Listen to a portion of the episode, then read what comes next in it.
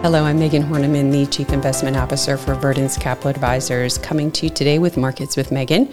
We wanted to go over a couple key data points that we got this morning. Um, the first one was on the labor market, and this has been consistent with some of the other cracks we're starting to see in the labor market. This is the jo- JOLTS jobs opening report, and what we've seen for many, many months since the um, end of the pandemic that there's been well more than even two positions available for every unemployed American. And what what we're seeing is that job postings or those amount of jobs out there that they are declining pretty rapidly. They actually fell in July by the most. Um, they're now at the lowest level since March of 2021.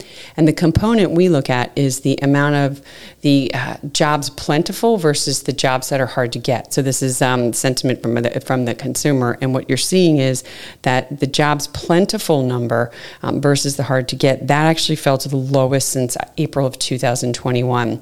And if you go back back to 1970, when you see that indicator peak and start to come down, this has always led to an increase in the unemployment rate. So, again, this is further indication that the labor market is starting to weaken.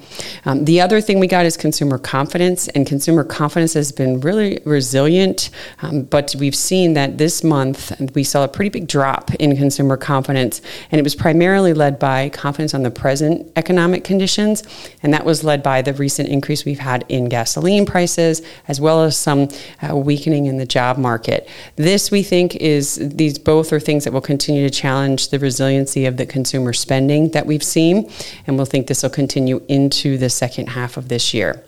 That's all we have today. If you have any questions or comments, please feel free to reach out to podcast at verdence.com. Thank you.